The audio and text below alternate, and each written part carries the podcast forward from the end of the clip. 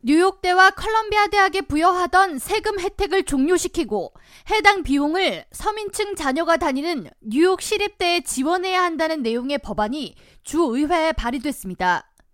존 리우 뉴욕주 상원의원과 조란 맘다니 주 하원의원은 12일 맨해튼 컬럼비아 대학에서 기자회견을 열고 지난 회계연도에 재산세 면제를 통해 각각 1억 달러 이상의 비용을 절약한 두 사립학교에 대한 혜택을 종료토록 하는 내용의 법안을 설명했습니다. 조란 맘단이 주 하원 의원입니다. For Columbia and NYU to repair their relationship with the city of New York and with the working class of New York City.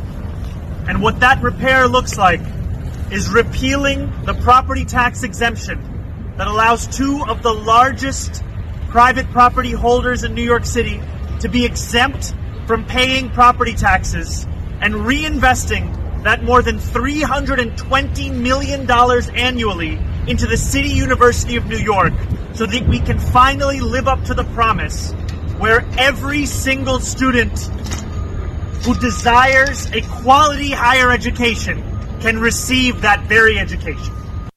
이날 존리오 주 상원의원은 뉴욕대에서는 지난해 총 1억 7,900만 달러의 세금 혜택을 받았으며 컬럼비아 대학은 1억 4,200만 달러의 재산세를 감면받았다고 설명하며 이에 반해 서민층 자녀가 다니는 뉴욕 시립대는 재정 적자로 예산 삭감이 이어지고 있다고 전하며 뉴욕시 부동산 가격 상승으로 재벌 수준으로 등극한 두 사립대학을 대상으로 세금 면제가 지속적으로 이루어진다는 것은 공정하지 못하다고 강조했습니다.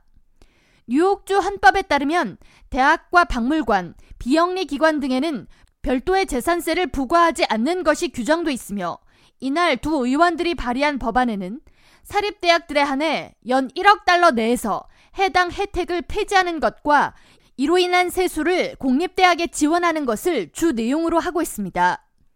뉴욕타임스 등 보도에 따르면 뉴욕대와 컬럼비아 대학은 그동안 매입한 뉴욕시 부지 등 부동산 가격이 상승해 부동산 재벌로 등극했으며 컬럼비아 대학은 총 320개 이상의 부동산을 보유해 40억 달러에 달하는 부동산을 소유하고 있고 뉴욕대 역시 뉴욕시 주요 10대 부동산 소유주로 꼽히고 있습니다. 브래드 랜더 뉴욕시 감사원장은 뉴욕 시립대 큐니에 다니는 학생 80%가 유색 인종이며 재학생의 50%가 저소득층이라고 설명하며 큐니는 뉴욕시의 다양성과 성장 가능성을 대표하는 교육기관이며 이들에게 가장 부유한 사립대학의 재정이 지원된다면 뉴욕시의 교육 불평등이 개선되고 저소득층 가정에게 가능성을 제공하는 교육 민주주의가 실현되는 길이 될 것이라고 법안을 지지하고 나섰습니다. 한편 컬럼비아 대학과 뉴욕대 측은 헌법에 규정된 재산세 면제 혜택을 갑자기 종료시키는 것은 불공정한 처사라고 반발하고 나섰습니다.